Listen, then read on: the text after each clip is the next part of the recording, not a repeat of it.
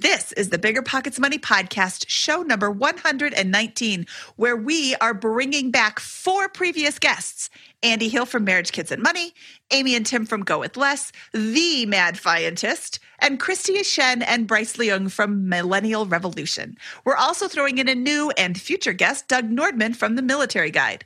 Why are we having all these people on the show? Because they are all retired from traditional employment and are all going to share how this market is affecting them and shaping their future spending, saving, and investing. So I think financial independence right now is more important than ever. That's so I asked our audience, how are they feeling? And, and anyone who's already financially independent, we have people who just pulled the plug on their careers within the past one or three months. That's huge. And they're more excited than ever. And I, I think that it's a very worthy path because even just the pursuit of financial independence gives you options. You don't have to be at the quote unquote end goal to have reaped the rewards. Even if you were halfway there, you would still have so many more options than you would have if you were 0% of the way there. Hello, hello, hello, and welcome to the Bigger Pockets Money Podcast. My name is Mindy Jensen, and with me, as always, is my Go With The Flow champion co host, Scott Trench. All right. Well, thank you, Mindy. That was very nice for my Stay the Course co host, Mindy Jensen. you well, today you're going with the flow. Scott and I are here to make financial independence less scary, less just for somebody else, and show you that by staying on the proven path, you can put yourself on the road to early financial freedom and get money out of the way so that you can lead your best life no matter what the circumstances are in the outside financial world. That's right. Whether you want to retire early and travel the world, rest in quarantine, or go on to make big time investments in assets like real estate or start your own business, we'll help you put yourself in a position capable of launching yourself towards your dreams. Scott, I am so excited for today's episode. First of all, we get to talk with five super awesome people, but we also get to hear if people think that the fire movement is dead.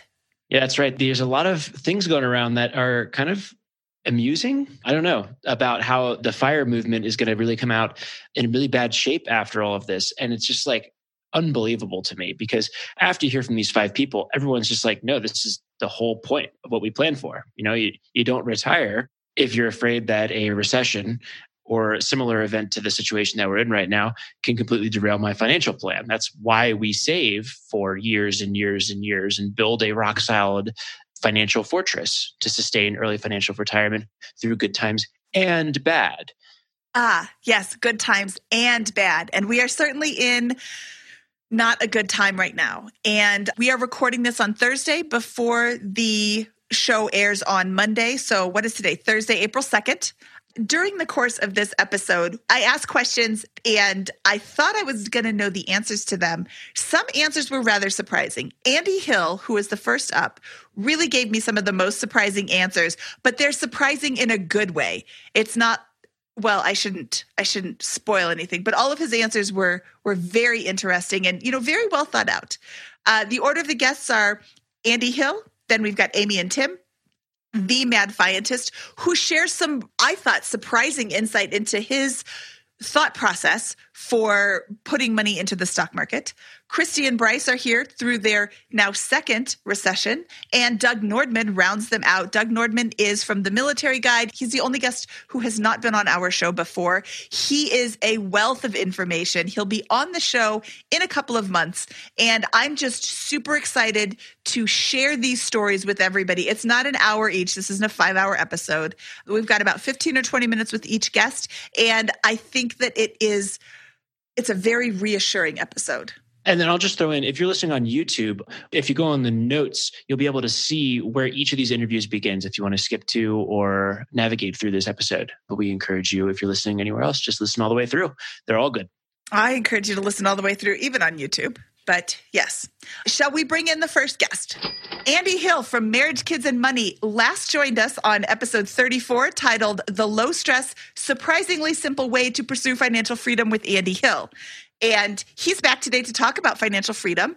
Andy, welcome to the show. You're the first of five guests that we're interviewing today from various points in their retirement journey to talk about how the market is affecting them and if, in fact, fire is dead.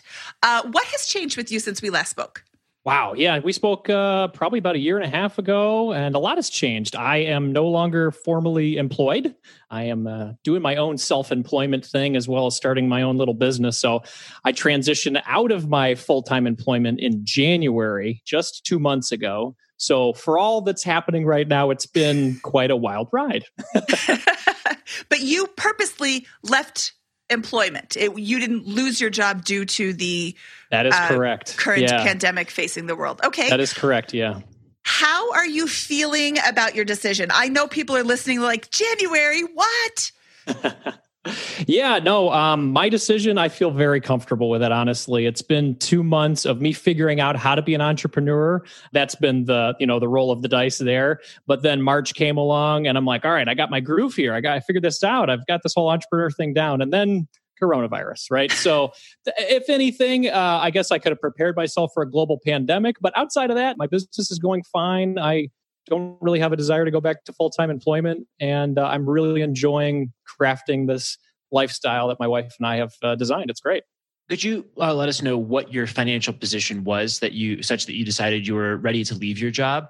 Yeah, absolutely. So, at a point in maybe November of last year, my wife and I kind of looked at each other and she said, You've been planning this whole financial independence plan. You know you're you want to wait until you vested at your company. Why don't you just take the leap now and go for it? I'm like well you know i want to wait until i'm seven years vested at my company because i get all of these shares and and it's gonna you know it's gonna pay a lot of money out and it's gonna be great. It's a you know my, my company's doing really well. So i'm gonna wait it out and she, just just go for it. So we had already saved up about 12 months of expenses at that point, which we were going to use to buy our first rental property. We were hoping to buy our first rental property in cash. That was our plan. We are going to save up a bunch of money and then buy our first rental property in cash. After we did a lot of investigation and kind of planning through it, we decided that we're young parents right now, and I do not think that we want to add the stress of of owning a home and being a being a landlord. That's just not something we want to do. The more we researched it, we learned that it requires a lot of work, and you know, it's a job. It's something you got to do well. So we decided to not do that and instead use that 12 months of expenses as a runway for me to start my own small business or one that I had already started as a side hustle, but to move into a small business. So that is the leap that we made in January. But as far as our financial position at that point, uh, we were completely debt free. We had paid off our mortgage in its entirety, and we had 12 months of expenses set aside, and we were pushing the bounds of uh, being millionaires, um, just maybe $100,000 off at that point in January. And most of that wealth is in your home equity and stock investments. Yeah, about a half and half. Yeah, Scott. So we had uh, maybe 450 in home value, and then the rest was retirement um, and other assets uh, of, of, the like for uh, investments. Got so, it. it. what area of the world are you in? We are in southeastern Michigan, so the Detroit metro area. Okay, and you considered yourself in a good financial position having 12 months of expenses and a paid off house. What do your monthly expenses look like? I'm thinking utilities and food and like various little sundry things, but I'm not thinking there's a huge outlay of cash from you every month.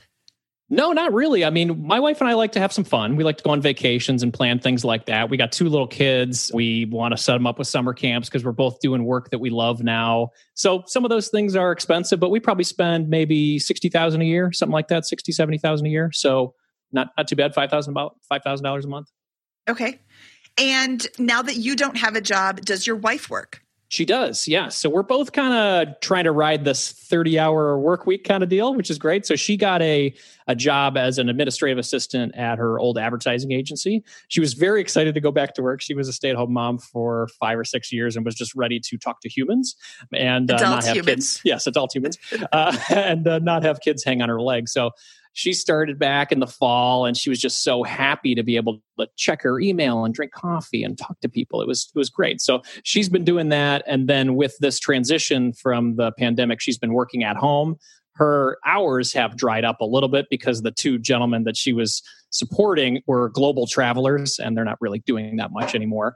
So her hours have gone down but i'm working a you know probably 34 hours 30 40 hours a week on my gig and uh, life's pretty good right now so, what is this saying? Hindsight is twenty twenty. Two whole months into it, is there anything you would have wished you had done differently before you left your job? Do you want to talk about your old job? Yeah, you know, one thing that I wish I would have done differently is just done it earlier, honestly. I, I was holding out for this big prize of an ESOP, uh, which is an employee uh, stock ownership plan, and it's based on how the company does. And they gave us 15% of our salary each year. They just gave it to us, which was a great bonus to be oh. at a oh. great company. It's a really cool thing but it's all based on how the company performs. And so, since my former employer is in the corporate event marketing space, they're not doing that hot right now. So, all that time that I waited for this thing to grow, I might see my single share retirement plan or investment plan go down quite a bit. So it seems like I was waiting for something that now this global pandemic is is turning it into maybe not as great of an investment. So the whole point, as we all know, is to diversify our investments. And this was a, a very single investment. So something I was holding on to, like this is the prize that I'm waiting for at the end. I really wish that I would have just pulled the trigger earlier and uh, started this entrepreneur life that I'm doing right now do you believe that the company is in danger of having to go through you know tough choices layoffs those types of things going forward anyways as well yeah there there are already from what i hear they're already going through that right now uh, the company is over 100 years old so i know that they're going to be very very fine throughout this whole thing but yeah they're going to have to make some cuts uh, client work is going to be slower and with that revenue slower and you know uh, they got to cut expenses somewhere so with that profitability is lower. So it just makes sense. I mean, we got to do what you got to do right now as a company. Fair enough. Well, how are you going to respond now to this current events, if anything? Are you going to continue doing exactly what you set out to do, or is there going to be any adjustments or fine tuning that you'll make? I'm going to continue focusing on my business from the income side and further invest there um, by you know bringing on some freelance resources to help me grow it this is a great time to partner up with people who are out there looking for work too. As far as our personal finances, I think that we feel really good having 12 months of expenses right now. And as things start to look a little bit more clear with my wife's income, I think we're going to maybe look at u- utilizing some of that income to continue to invest in the downturn. We have been and we will continue to do dollar cost averaging as we always have been. So we're buying, you know, highs and lows, but with a little bit extra cash in the bank, we were thinking this is a good time to invest and continue to you know develop passive income sources through the stock market. So we are looking at investing more. You know that is not surprising to me. It, it's still surprising to me i have to be honest. I can't just tell lies and you know oh wow i'm totally on board with that. Like that is a little surprising to me just knowing the very basics of your story because we're in a lot of the same groups. I see your comments on you know different posts and yep. i see oh i just left my job and my first thought when Scott and I were talking about getting this this particular episode together was we have to talk to Andy Hill we have to bring him back because he just left his job. Yeah. You know, is there anything you wish you would have done differently? I wish I would have quit sooner. Oh, that wasn't the answer I expected. yeah. How are you how Sorry to disappoint. how is this shaping your investing? I'm going in more. Like you don't have a job right now and you do and I, I say that as you don't have traditional employment right now but you're still generating income yes. you have a whole year's worth of expenses and frankly you're kind of cut off from that whole travel and fun thing right now. absolutely. The things we're spending extra money on, we're not spending extra money on right now. You probably have a little bit more than a yeah. year's worth of expenses. And you said that was in cash. That's not in the stock market. Correct. It's in cash. That's in cash. So you're probably good. Let's say you're good till June of 2021. I think they're going to figure this out. The last big pandemic was 100 years ago, 102 years ago. And that back in the dark ages, it was only what like the dark ages of 1918 That's listen were you around then scott they weren't all uh, technologically savvy back then it was right around the trench war which is my namesake oh there you go I don't even think they had discovered that you have to wash your hands with soap between patients at the time. So, I mean, part of that whole spread was lack of knowledge.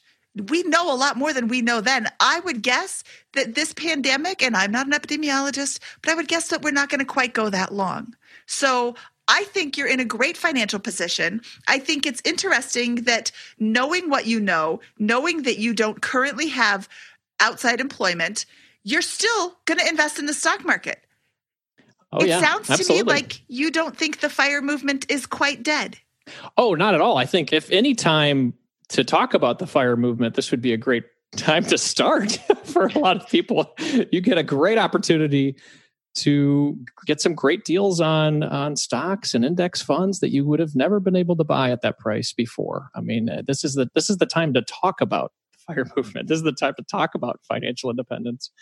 And yeah, I mean, there's it's it's easy to throw hate at something that might say, "Hey, if I retired right now and is only solely relying on my income from stocks, then yeah, okay, I understand. Maybe maybe that would be a difficult situation, but a lot of people in this movement have a lot of backup plans, and they have a lot of different avenues for investments and income, and rarely is that a major problem. I, I've seen at least from the people I've interviewed.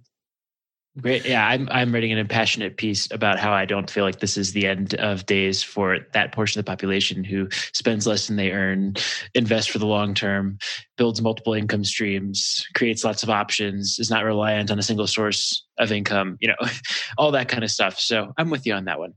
Well, the opinion uh, that that it is dead is probably coming from an opinion that's not fully informed on what the fire movement is or what financial independence is and that's why it makes for hot hot headlines and and the big pieces and the big newspapers but anybody who fully understands what this is all about and it's a lifestyle change then they know that this is just part of the coaster and we're riding it and we're going to get some good buys right now mm-hmm. absolutely yeah. like i've said before i found value in the market on February 19th at its high, I find even more value now. Yeah, absolutely. Completely agree. Okay. Well, you mentioned a new company. Andy, where can people find out more about you? Absolutely. So I host a podcast and blog at marriagekidsandmoney.com. It's all about helping young families build wealth and thrive. Okay, we will link to that, both your podcast and your blog in our show notes, which can be found at biggerpockets.com slash money show 119 or money show 119. Andy, thank you so much for checking in with us. I am super excited to check back in with you a little bit later in the year and see how, how it's going and see how much your stocks have rebounded and how much even more. Maybe you've hit that $1 million mark then. There we go. I'd love to yeah. celebrate with you. Thank you. Fingers crossed. Okay, thanks. Have a good day. We'll talk to you soon. Thank you. When it comes to financial guidance, you got to trust the source. It's why you listen to this podcast.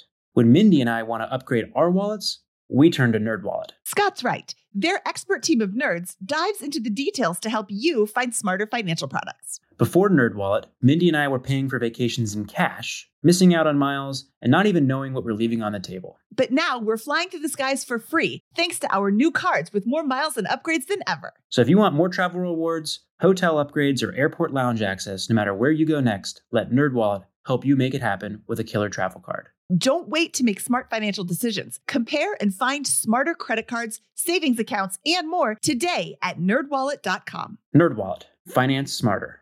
As with all cards, credit is subject to lender approval, and terms of each credit card issuer apply. You're trying to close on your next rental, so why is your insurance company dragging its feet? With long lead times and never ending paper forms, it's no wonder it takes forever to finally get a policy. Modern investors deserve better. They deserve steadily.com. At steadily.com, you'll get fast, affordable landlord insurance available online 24 7 in just a few clicks. You can even get next day coverage, which takes just minutes, by the way, to obtain. And you can do it all from your phone. Steadily was founded by landlords who created insurance products tailored to the unique needs of this industry. It's their sole focus, and that's why landlords nationwide consistently rate them 4.8 out of 5 stars. So whether you've got a single family, short term, or multifamily portfolio, steadily.com can secure the best coverage at the best price to protect your properties. Discover how Steadily can save you both time and money on your rental property insurance. Visit steadily.com for a commitment free quote tailored to your needs today.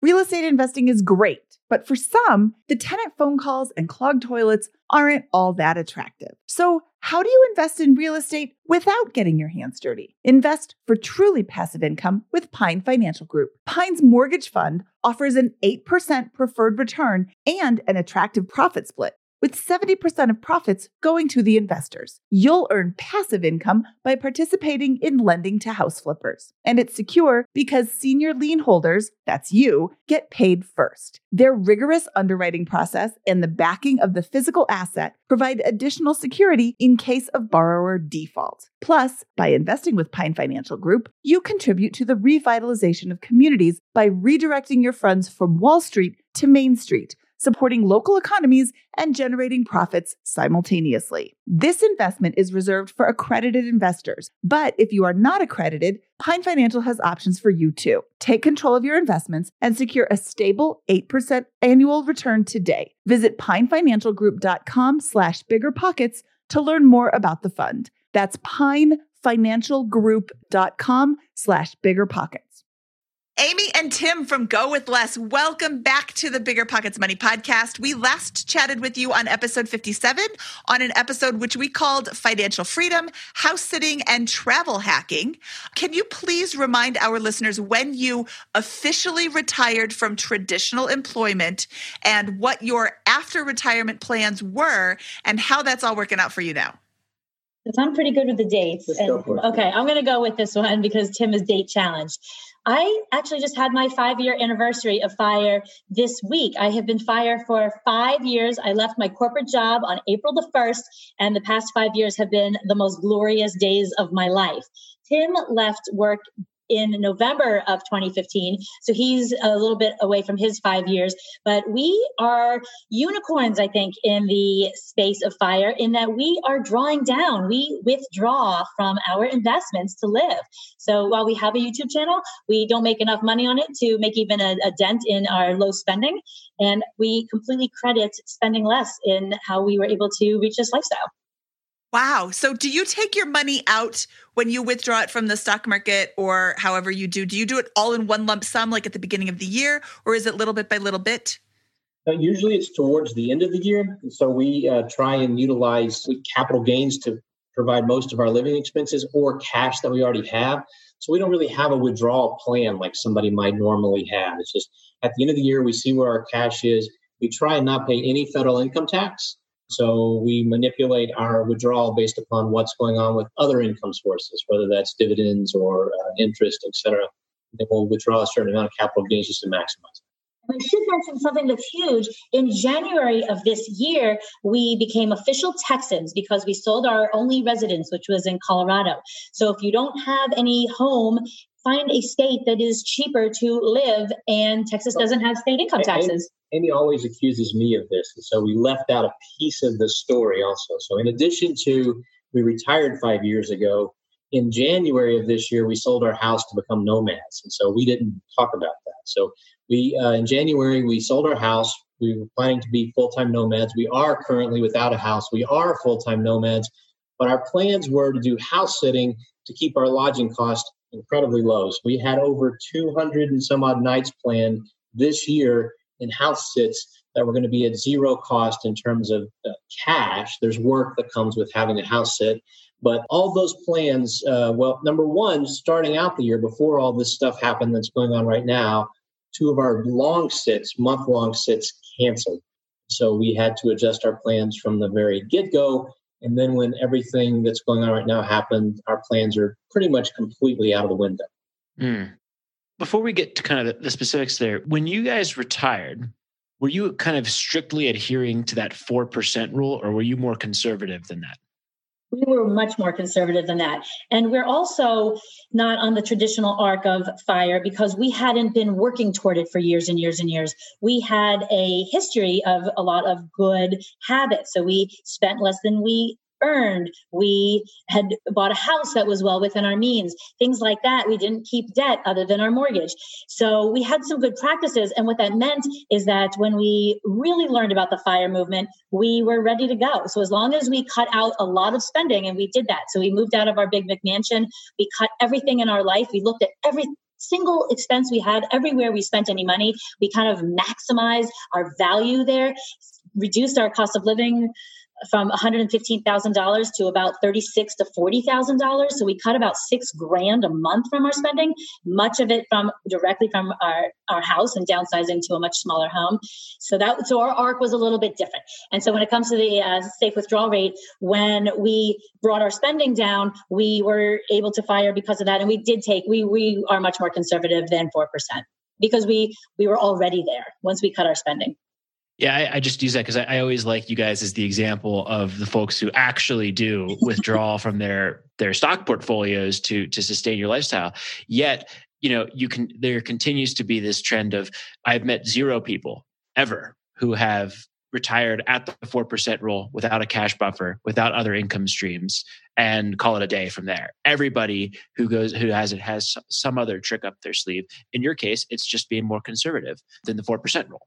Right. And and we're going to probably talk about this, but I want to make sure this is highlighted. The reason why this works for us is because of that. You kind of talk about the buffer. So the our safe withdrawal rate, we had a number of what we could spend given a three percent safe withdrawal rate, and we are still under that number. So we're spending, as I mentioned, thirty six, forty thousand dollars a year. It's significantly less than the fifty thousand dollars, and that buffer, I think, is the key to our peace of mind, especially when things are really rocky. Okay, yep. I want to jump in right here and say that I was fascinated by the 4% rule and I read the whole study that William Bengen did and I'm going to link to that in the show notes for the show. And in that study he runs the the numbers or whatever for 4% withdrawal 5% withdrawal. He also does 3% 3.5% and 4% is the safe withdrawal rate. It is the highest percent that you can withdraw and still have what was it like a 96% chance of having at least as much money as you need for 30 years and in many cases you have so much more than you even started out with after 30 years of withdrawing. At 3.5% it was a 100% chance of uh, having enough money for 30 years. You're saying you're coming in even underneath the 3.5% you planned at three and now you're coming even underneath that. That is fabulous. And here's the thing also, it's a so we just tweaked our life to make some math work. Like we were looking to be under 50K. And so it's just sort of worked out that 36K is where we've landed. So we still have a target of spending about $3,000 a month. This year we were hoping with our nomadic life to actually spend less because our lodging costs were going to zero potentially or low, or, low. or low. And now that's we'll see how it works out this year. But we still have lots of wiggle room with our plan. Also, we have this uh, sort of phenomenally lucky event that happened in that we sold our house in January.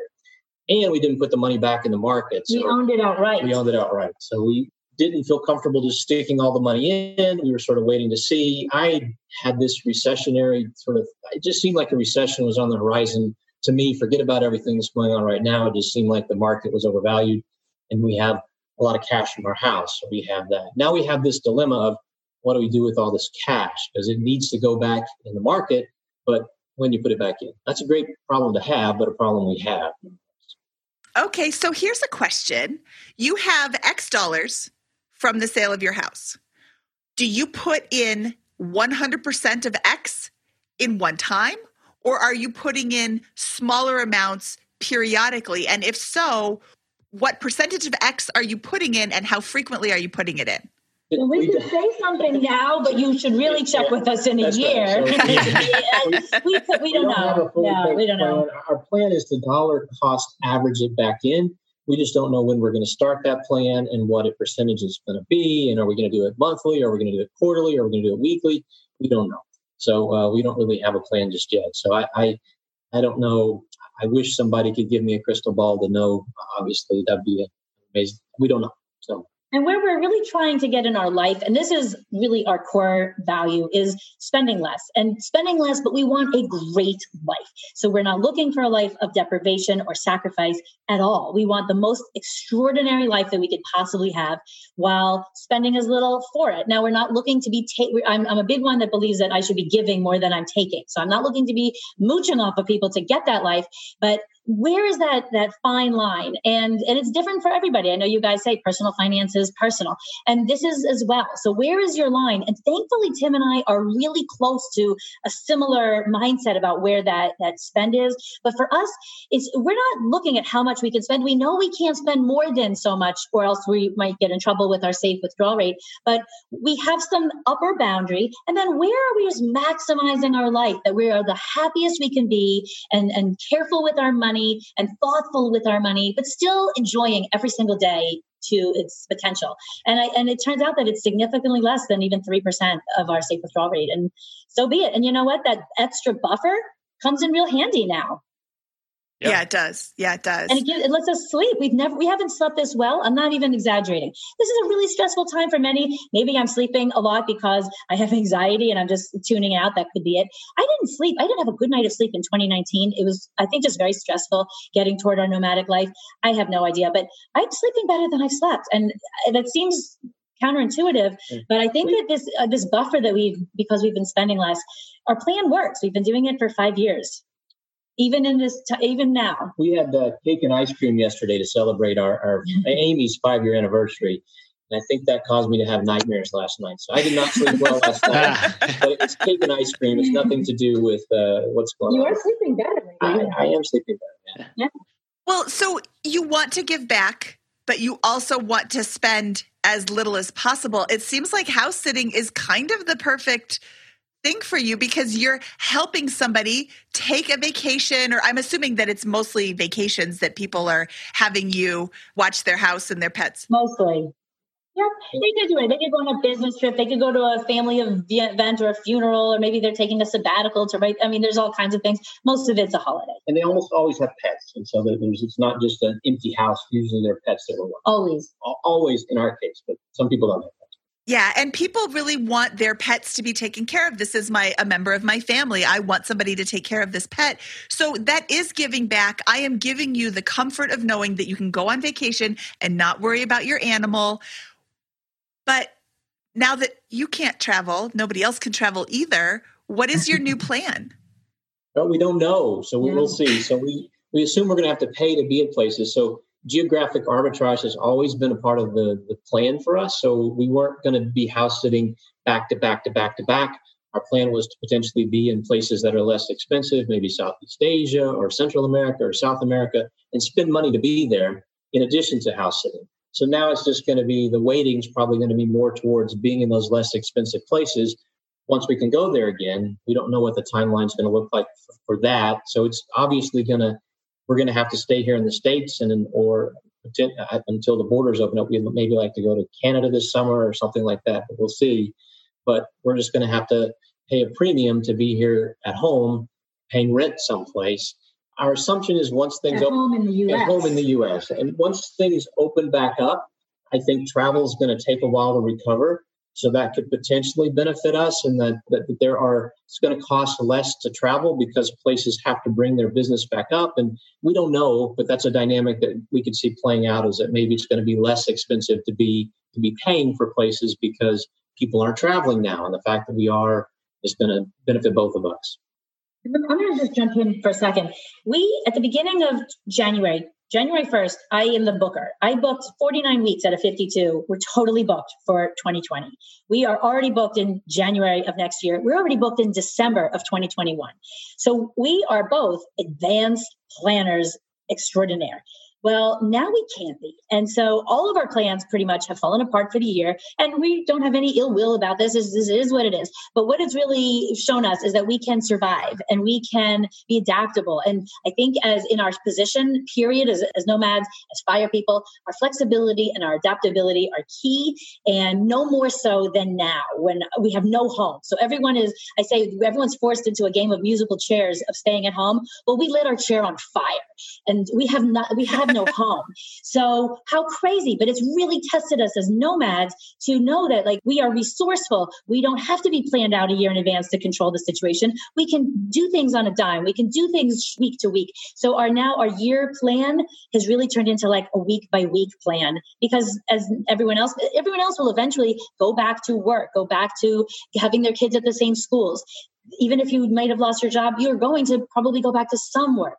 Well, we don't know where we're going back. And there, it's this big mystery. And so we're just living in the moment, which is something that neither one of us has ever really done, but we're, I think we're really embracing it. Love it. What would you kind of say? You know, I love how you guys have such a rock solid position. You're so conservative with this. You have flexible plan. You have plans, you're, but you're showing yourselves how flexible you can be with this. What What would your advice be to somebody who's trying to follow in your footsteps, who is partway along the journey to FI, and maybe kind of wondering how to navigate these times? So I think financial independence right now is more important than ever. That's so I asked our audience, how are they feeling? And, and anyone who's already financially independent, we have people who just pulled the plug on their careers within the past uh, one or three months. That's huge. And they're more excited than ever. And I, I think that it's a very worthy path because even just the pursuit of financial independence gives you options. You don't have to be at the quote unquote end goal to have reaped the rewards. Even if you were halfway there, you would still have so many more options than you would have if you were 0% of the way there. And so it just opens you up to all these options. So I think part of it right now is that I'd recommend staying the course. So if you're on the path, you've already been doing the right things. So keep, I mean, keep saving your money, keep looking for the side hustles, keep a positive attitude. There's a lot of nasty press out there very recently about this. Read the positives about why did you get started in this to begin with? And it's not maybe a get rich quick kind of a thing. It's it's maybe for the long haul and find people who are finding the satisfaction in their fire life after they've they've maybe pulled the plug and, and did retire early. What are they doing? Doing and thinking about instead of just the taking that journey so intensely and maybe so incredibly frugally to a point that isn't pleasurable maybe get some pleasure along the way so you can kind of buckle back down and, and get back into it. And and then look into what's on the other side. So right i think this has really shown us tomorrow is real we know tomorrow isn't promised but i think right now more than ever it's really held up to our like a mirror to our face. So think about what's on the other side and let that guide you in your decisions yeah, I love it. I we're not really afraid of the impending doom of the financial independence movement either. Yeah. we think everybody who is good with their money is likely to do better, not worse, than the average person uh, going through this type of situation. So, couldn't agree more. This is what you plan for. You know, you save for a rainy day. You plan for not working anymore, and you guys don't work. It's it's the same thing. You were we work. We just don't. You were already not working. We work. We don't get paid for it. traditional yeah. employment. You don't have a traditional job. You already didn't have a traditional job. You're just going to continue not having a traditional job, and you have built up your nest egg enough that you don't have to worry about that. And I think that's really the underlying message here is, you know, the fire movement isn't going no, anywhere. Nowhere at all. Yeah. I, I really understand the naysayers. I don't understand what there is to to say about the movement that that's negative. We don't get it. It's just incomprehensible to us. Why would this movement be dead? So I guess just on the other side, and it's uh, we love our life. I don't see how it could get much better. And so um, I can see how it could get better. No, go outside for one.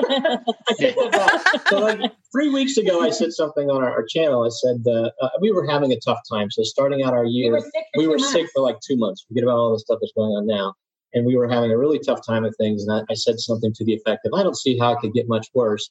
And then all this mess happens. And so, if you know, so I, I think so. This is your better. fault. This, this is your fault. fault. That's exactly right. Okay, Tim can be found at Tim with Go with Less, and his phone number is. yes, I'm a big one about do not like. I'm I'm I'm superstitious yes. that way. Don't tempt fate because fate will be like, oh, hold my beer. okay, you can hear more about Amy and Tim's house sitting plans and their travel hacking tips, which will still be valid once you can travel again on episode 57. Amy, can you please tell people where they can find you online? We are resurrecting our blog at www.gowithless.com. But for the moment, our main thing is we're on YouTube every single week, also at Go With Less, no spaces. We will link to that in our show notes, which can be found at biggerpockets.com slash money show 119. Amy and Tim, thank you so much for taking time out of your uh, not really all that busy day to chat we're with us. Busy. Oh, we're still busy. It's surprising. It's Well, thank you. you Thank you for taking time out of your busy day to talk with us. I really appreciate it. And I appreciate your message. Yes, thank you guys. And we'll talk to you soon. Brandon from the Mad Fientist, welcome to the Bigger Pockets Money Podcast. Welcome back to the Bigger Pockets Money Podcast. We have been interviewing people about the way that the market is affecting their personal finances. And I thought of you when I thought of people to check in with because you've been retired for a while from traditional employment. Um, how long have you been retired? Uh, I left my full time job in August of 2016. So are you out of money now? No, so yeah, so this is a very important thing to talk about because ironically, I had I had created a credit card search tool for travel hacking way back in I think 2010 or 2011, even before I created the Mad Fientist, and it started earning money after I left my job, which I wish it had earned money before I left my job, and then I could have left my job sooner. But so it started earning money after I left my full time job. So I'm still earning money. So that's very important for when we talk about how I'm handling the downturn because I'm going to be doing things that maybe normal retired people aren't. And I'm probably more similar to somebody who's employed or an entrepreneur than actual someone who's retired. Okay, I think it's important to make that distinction for the Internet Retirement Police. Uh, and just to placate them as well, you are married to somebody who has a job. Yes, yes, Okay. that's true too. So yeah, so we have income coming in both ways. So yeah, so I'm definitely more like uh, just a normal working stiff than a retired guy. I think. But you work on your own terms. Yeah, and I actually I don't do much work, but I did all the work back in 2011, and it, it's only now paying off. So that's it was like front loaded work. Yeah, you're a retired business owner with a recession proof business. Yeah, well, you know what? The income in that is going way down for the first time ever, which you Oh, would okay. think that that would be recession proof. But that's the thing about recessions, especially really scary ones like this. It's like everything gets hit. Things that you don't think would get hit are getting hit. Just like um, we we were just on a Zoom chat with some friends last night, and he works for a company that distributes people to like retirement places and care homes and things. So he staffs those sorts of care homes and you would think that would be a booming business right now but that has also dropped off which is really surprising so Hmm. that's a, that's the thing about like really big recessions that you don't appreciate until you live through a couple it's like everything gets hit and all your backup plans maybe aren't that great of a backup plan after all I think the toilet paper company is hiring. That's true. I wouldn't have expected that to be booming right now, but it It is. is ridiculous. Okay. So, how prepared did you feel before the beginning of March? And we should clarify you are over in the UK. Did this whole corona thing hit you much sooner? Yeah, I would say so. Yeah, It- we were taking it a lot more seriously, I think, than the states. Obviously, I talked to all my family and friends back home, and yeah, he, here we were pretty locked down before you guys were even really realizing that it was going to be coming at you. So I think I think it was the day that Tom Hanks got it where it felt like that you guys were like, "Whoa, this is actually a big deal." And I think the NBA canceled all their games, and uh, by that point, I think we were already pretty locked down. My in, my in laws have been self isolating for like three over three weeks now, I think, and the official lockdown didn't happen until a week and a half ago. But but yeah, things here I think have been pretty locked down earlier than you guys. How prepared did you feel about your position? You know, once you realized, hey, something's something's up here. Yeah, so I, I- I felt actually really quite prepared. Um, something I learned about myself is that I could never sell any stocks. Like even though I fe- like my brother in law is a biologist, and he when it was still in Wuhan, we were talking about it, and he's like, "Oh, this is this is going to be out of control. It's already too big to contain."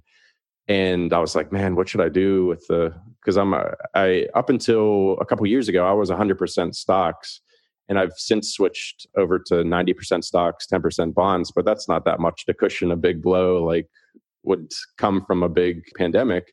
And so we talked about this way before February 19th's highs. Like this was earlier in February and the market was still going up.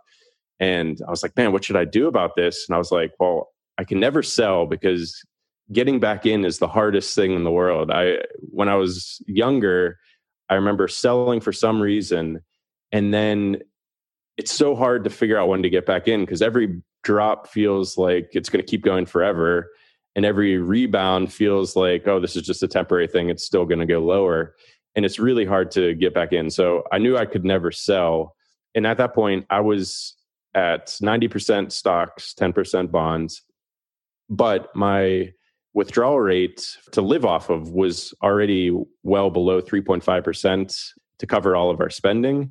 And my wife was still working, and the card tool was still bringing in money. So I felt good staying in 90% stocks, 10% bonds, but it's still been even more freaky than I expected because you know that 30% drop was real fast and even though I was invested during 2008 obviously I have more money now so it's a it's a bit harder to deal with when yeah the 30% of something is that thing is a lot bigger than it was back in 2008 so how is this going to shape your future spending and savings and investing, but really spending. Like you still have income and your wife is still working, but is she like is her job at all in jeopardy?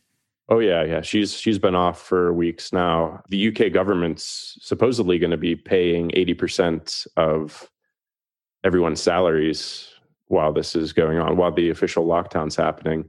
Whether she'll get that or not, I'm not sure. But it hasn't changed. Obviously, we're spending a lot less since we're not allowed to leave. But besides that, it hasn't changed my plans or anything because as my income was going up, it was tempting to be like, oh, we can, you know, we can spend more because we have the portfolio could cover our normal spending easily if not, you know, maybe 10 grand a month, 10 grand a year more potentially. You're also earning income. I'm earning income that I didn't expect.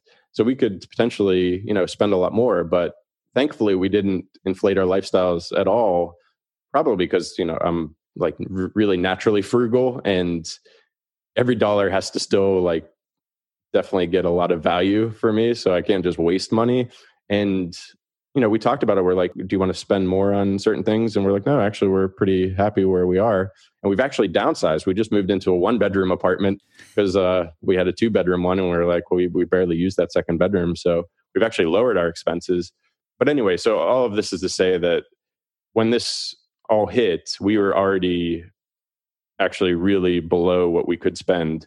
And now that the portfolio has decreased and both of our incomes have dropped, we're still easily able to cover that amount of spending and we see no reason to increase it. It's definitely going to be decreased for the next couple of months, like I said, because we're not able to leave the house. So, like half of our budget is discretionary spending, which is like travel and restaurants and bars and things like that.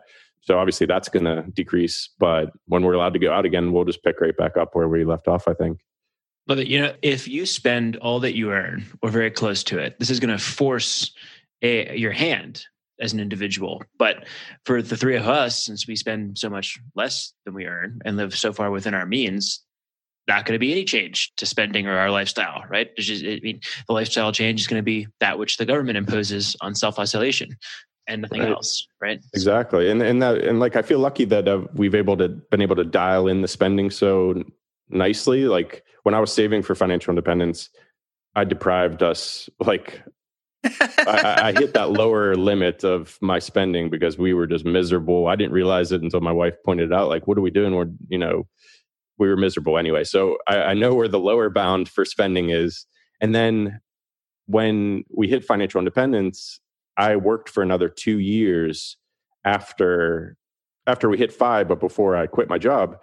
And so during those two years, we tested the upper bounds which wasn't actually that much more because like i said i can't waste money and like like i'm perfectly happy with a 3000 pound car that runs really nicely and things like that. So so we tested the upper bounds of our spending and so now like i don't feel like i'm depriving myself but i also feel like we have everything we want and it just happens to be not a lot of spending which is nice but yeah, it's it's hard for non-naturally frugal people to do that unless they try it out, I think, and sort of find those limits, I guess.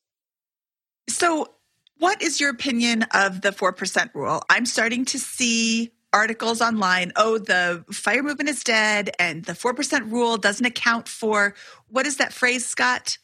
You and I were just talking about sequence this, of returns risk. The sequence of oh. returns oh. risk. The the four yeah. percent rule doesn't account for this.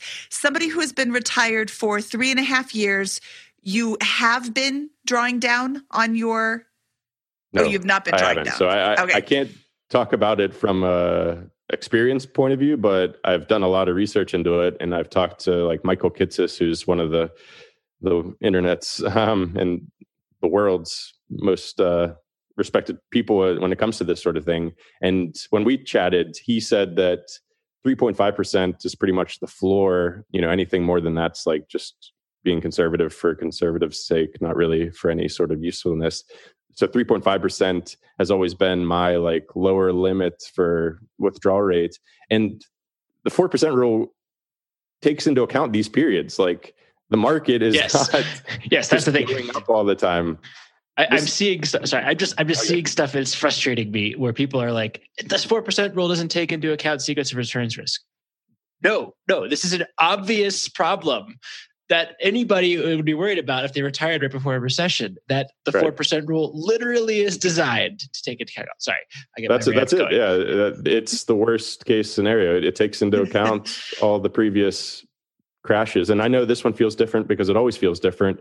But back in 2008, it felt like the whole world was collapsing, and uh, you know, it's just as scary. And I, I wasn't investing during Black Monday, but I probably imagine that was feeling like the world was ending as well. So the four percent rule takes into account all of this. So yeah, if you're if you retired on February 19th and we're like, oh, this is going to be great, then you're going to have to tighten your belt a little bit for the first few years until things recover. But that's why you have a cash buffer and that's why you have bonds so that you don't have hopefully have to sell stocks when they're depressed and you know hopefully this recovery when it comes which it will because hopefully and oh yeah go ahead Uh, the cash buffer, in Yeah. terms of annual spending, what does the Mad Fientist recommend having as a cash buffer? And what is your definition of a cash buffer?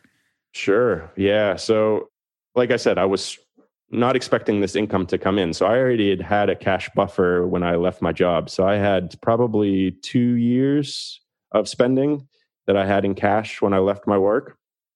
Um, so, I didn't expect to have income coming in after that. So, instead of going through my cash buffer, it grew. And I ended up being probably five, six years worth of spending in cash, which I wasn't happy with, but I wasn't able to invest it because, and this is a good lesson. This is why I try to automate as much of my investing as possible because my brain still gets in the way and I still try to time the market and still think I know better, which I know I don't, but I just can't help myself. So I ended up accumulating probably yeah, five or six years of cash. And then that's what prompted me to start getting into bonds because up until that point, I was happy with 100% cash portfolio. I mean, 100% stock portfolio, sorry.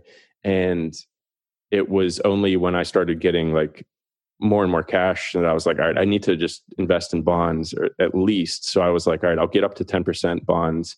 And at the time when I was investing in those, like I, I thought that they had nowhere to go but down because interest rates were already lower than they've ever been in my lifetime. And I was like, all right, surely the, the interest rates are going to go up, which means the price of the bonds are going to go down. So this is likely a very stupid investment. But I was like, I just have to get out of cash because that was way too much cash, in my opinion, was you know like six years worth. So I ended up going into bonds, and then they've actually done really well, which just proves that I have no idea what I'm doing when I'm predicting where the market's going to go.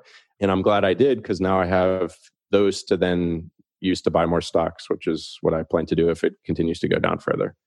Okay, one little investing tip. I guess I should say, you know, this is Brandon's idea, not not uh, advice on what you should do. But let's say you have X dollars. Are you putting all X dollars, dumping it into the market all at once, or are you dollar cost averaging every week, or every two weeks, or every day? So this is yeah, this is something that I thought I learned from the 2008 crash, but I didn't. So this is you always think you you're going to act a certain way when this stuff happens and then you don't because it's always different than you imagine it and it's so this is another one of those situations. So back in 2008, we had just sold our house in Scotland in 2007 and we sold it for 50% more than we bought it for two and a half years earlier, which we did a live and flip, but we didn't realize that's what it was called at the time. So we invested half of half of the money in Scotland, and then we took half to America. The money we invested in Scotland got cut in half pretty much instantly because 2008 happened, and that was a good lesson for a big chunk, my first big chunk of money. So then the American half, I was like, all right, I, I want to invest this, but I don't want to put it all in at once because I got burned with that other batch. So I put in a big chunk and then the market went down a little bit more. So I put in a little less because I had less to invest. And then it went down a whole lot again. And then I just started trickling money in. So then by the time the market bottomed in March of 2009, I was only investing 150 bucks at a time, not because I didn't have the money, but because I was like, oh, it's going to keep going down. So why why put a few thousand in when I could just put a few hundred in and then I'll get it lower. So anyway, long story short, that was the bottom and I ended up having a fairly sizable chunk of cash that I didn't even invest in the lowest stocks may ever be in my entire life and it was because I was trying to time the bottom. So I thought, all right, next time that happens, I'll be better at this. I'll actually increase my investing as the market drops so that I'm putting more money in cheaper. And I'll make sure not to like put little tiny amounts in because I want to get this money invested. So this all started happening and I'm like, all right, great. You know, the markets were down, I don't know, five, five percent. And I start putting some money in and then I start doing the same thing that I did back in 2008. I'm like, oh, it's it's going to go down way more from here. Surely, this is you know. So then I was like, well, I need to I need to have a plan that I stick to. So I just put together a spreadsheet, which is what I do for everything, and so by that point, it was like down 12.5% or something. So I just put the price for VTI, which is the total international stock market ETF that I was investing in, and then VXUS, which is the total international stock market ETF that I was investing in. So I just put the prices, that was the February 19th high, and then I just mapped it out all the way down to 50% down. And now I have these price targets that I can buy. And I also cut up all the cash that I wanted to invest and I allocated that to each of those price targets. So now I know when to invest and how much to invest. And I can actually just put in limit orders in Vanguard to just automatically buy them so that I keep my brain out of it. Because even though I have that plan in place, I still screwed myself up because one day I hit two targets in one day. So I had to manually try to put money in on that second target because the markets were tanking like 10% and I couldn't do it because my brain was like, "Oh no, it's going to go down more, so just wait." And uh, yeah, it, it's been up ever since. So I didn't put my one target. I missed because I was stupid and let my brain influence me. And now the markets went up again, like whatever twenty percent, and now it's back down again. But anyway, long story short, like I can't trust myself to do the right thing, so I have to make a plan and then automate as much as possible.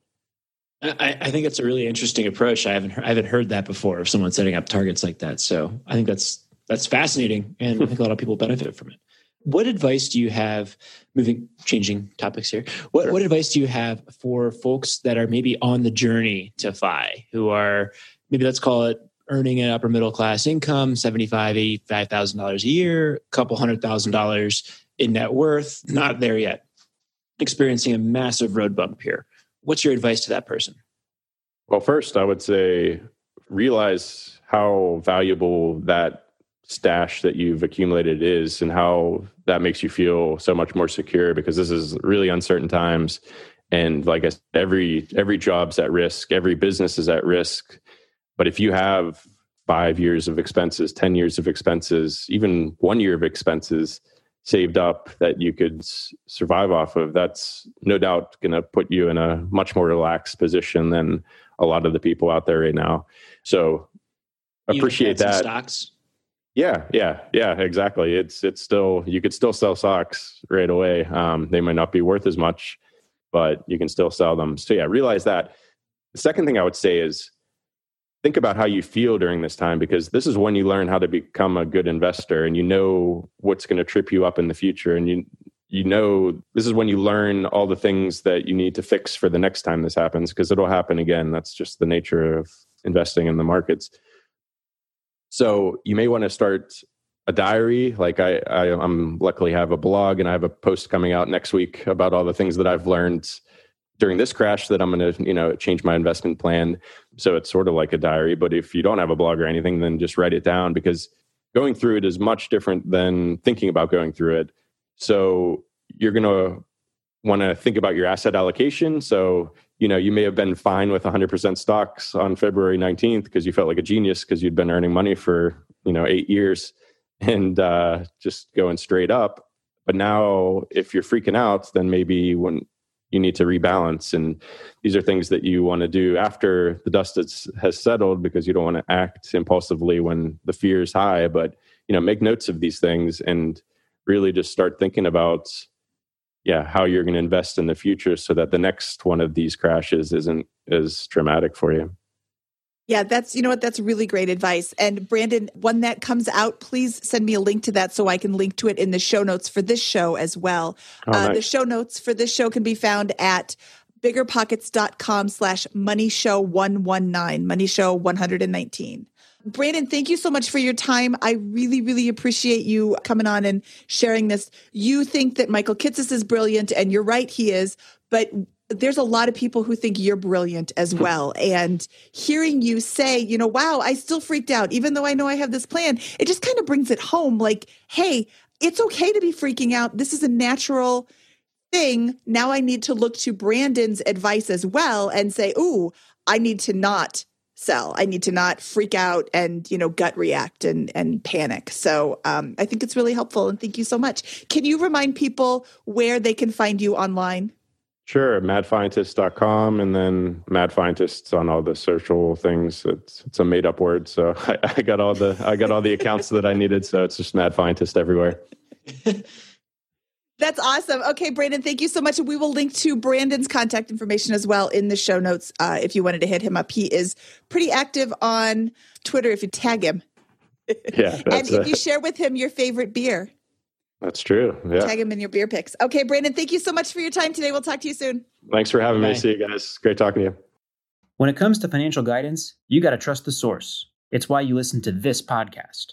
When Mindy and I want to upgrade our wallets, we turn to NerdWallet. Scott's right. Their expert team of nerds dives into the details to help you find smarter financial products. Before NerdWallet, Mindy and I were paying for vacations in cash, missing out on miles, and not even knowing what we're leaving on the table. But now we're flying through the skies for free thanks to our new cards with more miles and upgrades than ever. So if you want more travel rewards, hotel upgrades, or airport lounge access, no matter where you go next, let NerdWallet help you make it happen with a killer travel card. Don't wait to make smart financial decisions. Compare and find smarter credit cards, savings accounts, and more today at nerdwallet.com. Nerdwallet, finance smarter. As with all cards, credit is subject to lender approval, and terms of each credit card issuer apply. Deciding how to invest your capital can be extremely challenging, especially when the market is constantly changing. That's why it's never been more important to partner with a company that has a great track record. The BAM Capital executive team has successfully navigated through the Great Recession, COVID 19, and the current interest rate environment while delivering maximized returns to their partners. BAM Capital is a trusted multifamily syndicator with over $1.3 billion in transactions, delivering a historical average of over 35% IRR with an average hold period of three and a half years. BAM Capital has consistently paid preferred return distributions for over 50 consecutive months, has not lost limited partners capital, and has not called capital past the subscription amount. BAM Capital's disciplined investment strategy is targeting undermanaged institutional quality trophy assets throughout the U.S. heartland for accredited investors who are looking for generational wealth building or monthly income opportunities. Their offerings target cash flow stability, capital preservation, long term appreciation, and accelerated tax benefits. Join BAM Capital's over 1,200 investors across 44 states and get started today at bamcapital.com. Again, that's bamcapital.com. You're trying to save trying to invest, but your bank account is stuck. How about we get rid of some of those unused subscriptions you forgot about? Trust me, with Rocket Money, it's easy. Rocket Money is a personal finance app that finds and cancels your unwanted subscriptions, monitors your spending, and helps lower your bills so that you can grow your savings. Take control over your subscriptions and cancel your unused ones with just a few taps. Create a custom budget, view spending habits, and let Rocket Money negotiate to lower your bills for you. Rocket Money has over 5 million users and has saved a total of $500 million in canceled subscriptions, saving members up to $740 a year when using all of the app's features. Stop wasting money on things you don't use. Cancel your unwanted subscriptions by going to rocketmoney.com slash bpmoney. That's rocketmoney.com slash bpmoney rocketmoney.com slash BP money. Saving for a down payment, a wedding, or just looking for extra money to invest? Monarch Money turns your budgeting woes into wins. That's why the Wall Street Journal named it the best budgeting app overall. Monarch is the top rated all in one personal finance app. It gives you a comprehensive view of all your accounts, investments, transactions, and more. Create custom budgets, set goals, and collaborate with your partner. And now get an extended 30-day free trial when you go to monarchmoney.com slash pockets. Monarch's simple, intuitive design makes it easy to manage your money like a pro. Add a partner or family member to your account for no extra cost. So combined finances become a breeze. Customize your budgets and notifications, set up automatic rules for transactions, and more. After trying out Monarch for myself, I understand why it's the top rated personal finance app. And right now, get an extended 30 day free trial when you go to monarchmoney.com slash pockets. That's M O N A R C H M O N E Y dot com slash pockets for your extended 30 day free trial. Kristy and Bryce from Millennial Revolution, welcome to the Bigger Pockets Money podcast. I'm Hi. sorry, welcome back to the Bigger Pockets Money podcast. Right. Yeah. Kristy and Bryce last joined us on episode 55 and then again the next day on episode 55 and a half to talk about their cash cushion and their yield yeah. shield. And now we're going to talk today about how this market is affecting you. And uh, first off, remind people when did you retire? So we retired in June of 2015. So it's been almost five years. Okay. But that was from formal employment. And now you have, you still have income coming in from different revenue streams. Is that correct? Yeah, uh, inadvertently. Uh, so we didn't actually start the blog until almost a year after we retired. So that just came out out of a passion project. But yes, there's uh, unexpected income after retirement. But we don't use any. We don't use any of it. It's uh, like it's important for us to like retire and only live off of the like the original amount that we retired with. Like the side hustle income, we're just kind of saving for a rainy day. And It's and- mostly for business and expenses for and a business separate. expenses and that's this kind of stuff. We want to keep our you know experiment pure because one of the criticisms is like all these finance bloggers are just retiring off of their blog. We're not actually living off of any of the money on our blog. So, but you're, that means that you're completely out of money at this point, right? And your plan that you constructed completely imploded at the first dip, which we're Nope. experiencing right now, right?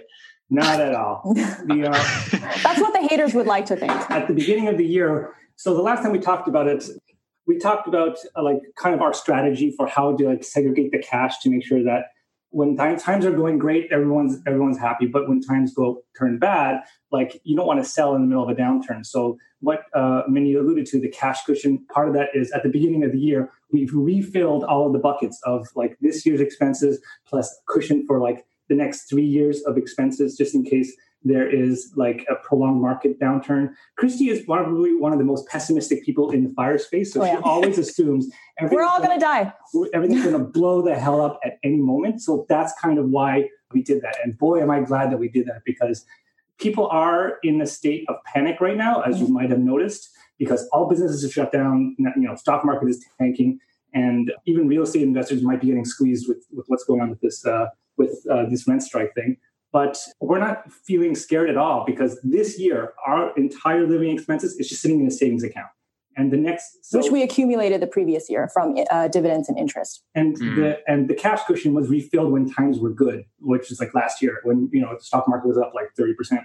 So we are good for four straight years of downturn while we wait for this thing to go up. It's because we uh, when we started investing, that was during 2008. So I, I remember acutely how acutely fearful it is trying to be a stock market investor during times like this. It's not fun. So you want to make sure that all of your ducks in a row before you before it happens. So, do you feel that the people who are saying that the end of the fire movement is nigh are being obtuse? I think what's going to happen is I think as a result of this bear market, we're going to be able to see who is actually a fire person and who's a wannabe fire person. So we're going to separate the wheat, from the chaff and see who actually knows what they're doing. Because people think oh, fire is just put money into the index and the index fund is just, and then that's it. There is a little bit more complexity to it, not a whole lot more complexity to it. And everyone has their own system for like how to mitigate the risk of a sequence of return risk we have our system that we wrote about in our book, Quit Like a Millionaire, and as well as we talk about in our blog and we talked about in the previous podcast.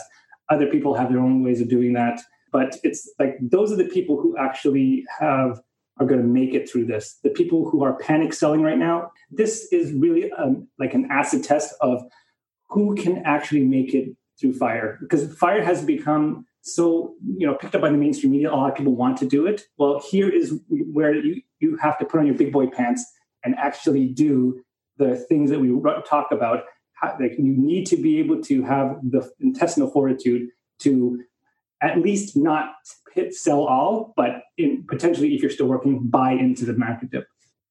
Well, it just sounds to me like you prepared for exactly the, the present circumstances with your financial portfolio going you know you didn't plan on the markets being really really really good forever you yeah. planned right. your retirement around the worst case scenario which Absolutely. is the point of fire really yep so one of the things that we did was not inflate our costs. So in the last five years, we never spent more than forty thousand uh, dollars because I knew that relying on blog income makes no sense. Thinking that the bull market is going to be around forever doesn't make sense. And we we've been through two thousand eight. We know that it could happen again. So as a result, the money that we accumulated and used to actually replenish our cash cushion, now we're just sitting in and relaxing while some people are panicking because they didn't they didn't actually think this would happen. They thought that the stock market would rally forever. It's really important to maintain that 4% spending like when you retire because it's really tempting when oh, yeah. your stock portfolio is up like 100 grand to be like, hey, how many Teslas do you want to buy this year? Right. But if you do that, the reason why you need to do that is you need every penny of the gains to withstand the, the drop. Right. And because we didn't do that, we are still actually, I think last I checked, we were still above a million, even after all this like market downturn, because our starting point was so much higher because the gains we actually let compound and compound over the past 10 years. And what, another thing that I even I wasn't expecting is that in a recession, costs of living drop. Yep.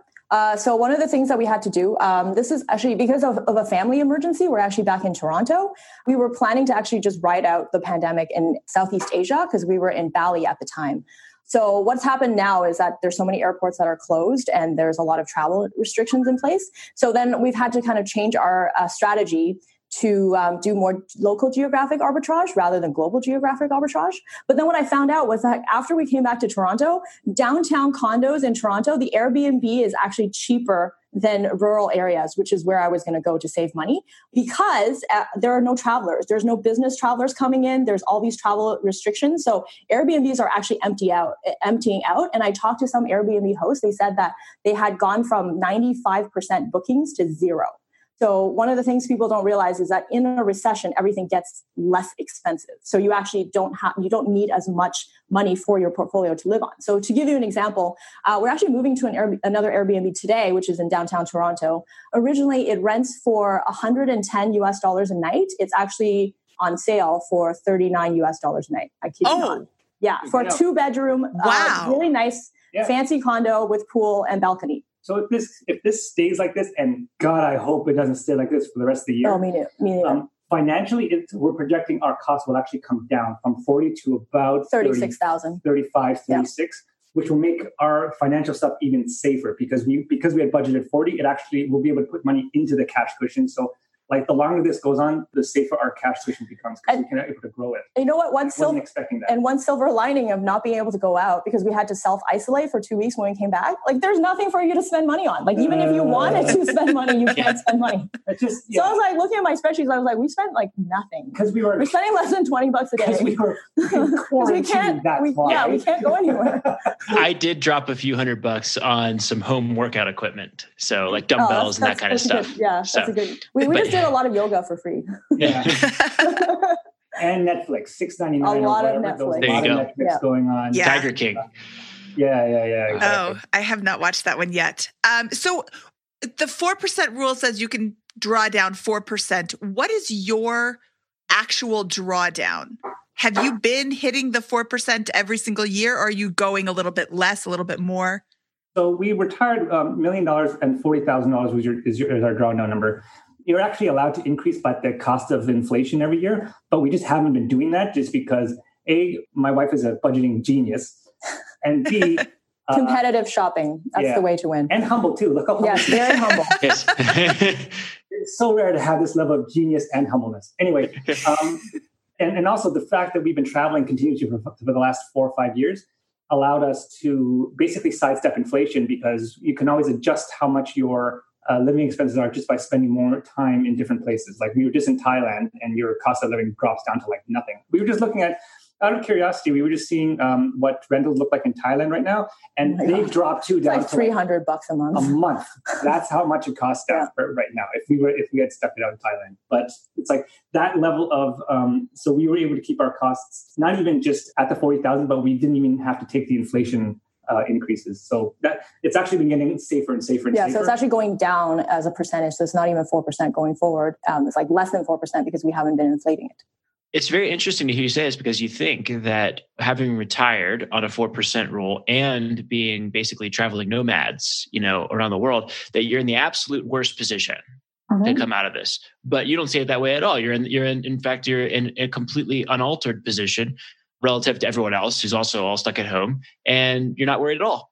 We're actually finding that there are advantages to being, uh, to being living out of our backpacks because we can move around and see where there are hotspots of panicking Airbnb hosts. like it's just, it's like you don't lock yourself down to one location. Like we're able to pick up, like we were t- telling people, our friends that live in Toronto, like how much we're, we're paying for rent, yeah. and it's less, it's less than, than, how much they're, they're paying, paying long term for a one year lease. they're like that yeah. never happens. Short terms are never supposed to go below long term, but here we are. Yeah, well, I think it's really smart on the part of the long term or the Airbnb people to try and capture some of that to reduce your price, what would that host be getting instead of $39 if you guys didn't rent it they would be getting $0 and yeah, 39 Absolutely. isn't 39 isn't 110 but it's a whole yep. lot more than zero yeah, yeah that's true yeah, yeah. yeah. i yep. mean like i can't think of a situation in which tourism has dried up globally like all at once like this ever like i was talking to some people in night like in new york and like 9-11 it wasn't even like this right yeah. so yeah no these are these are very um, strange times. Very strange yeah. times. And you know what? Every time one of these things happen, it does feel like oh, it's different this time. But like 9-11, it felt like it was different this time. 2008 felt like it was different this time. Mm-hmm. This feels like it's different this time. But we're all going to get through it, right? We're all going to get through it if we don't ride in the streets or whatever. so, so put yourself in the shoes of someone who is on the journey to fire. Maybe they're still working a job, you know, slowly and steadily accumulating wealth. They're, they're doing all the right things. They've got an emergency reserve and they're buying stocks and that kind of stuff, but they're worried about their job income. They're worried about their progress. What, what's your advice to somebody in that situation who's still working along the path? We've actually talked to um, some of our friends and some of our readers that are in that exact situation. They're like one or two years from firing. And I was asking them, like, are you concerned? Is this going to stretch out your timeline? And uh, some of them have actually said it's the opposite. Like they're because they have money right now because they're they uh, work in tech, so they can actually work from home. They're actually putting more money into the stock market and expecting a bigger return because now they can buy as it's going mm. down. Right? They actually have a lot of a, a huge chunk of cash to, to deploy. Uh, now, for people who have, have actually lost their jobs and are not in that uh, fortunate position of being able to work from home, I would say that definitely having cash on hand is really important. Like before you think about investing in the stock market, make sure that you have an emergency fund, you have at least six months of expenses covered, and um, figure out your job situation before you figure out the investing because you, you want to make sure that you have enough cash on hand and to make sure that you have enough runway.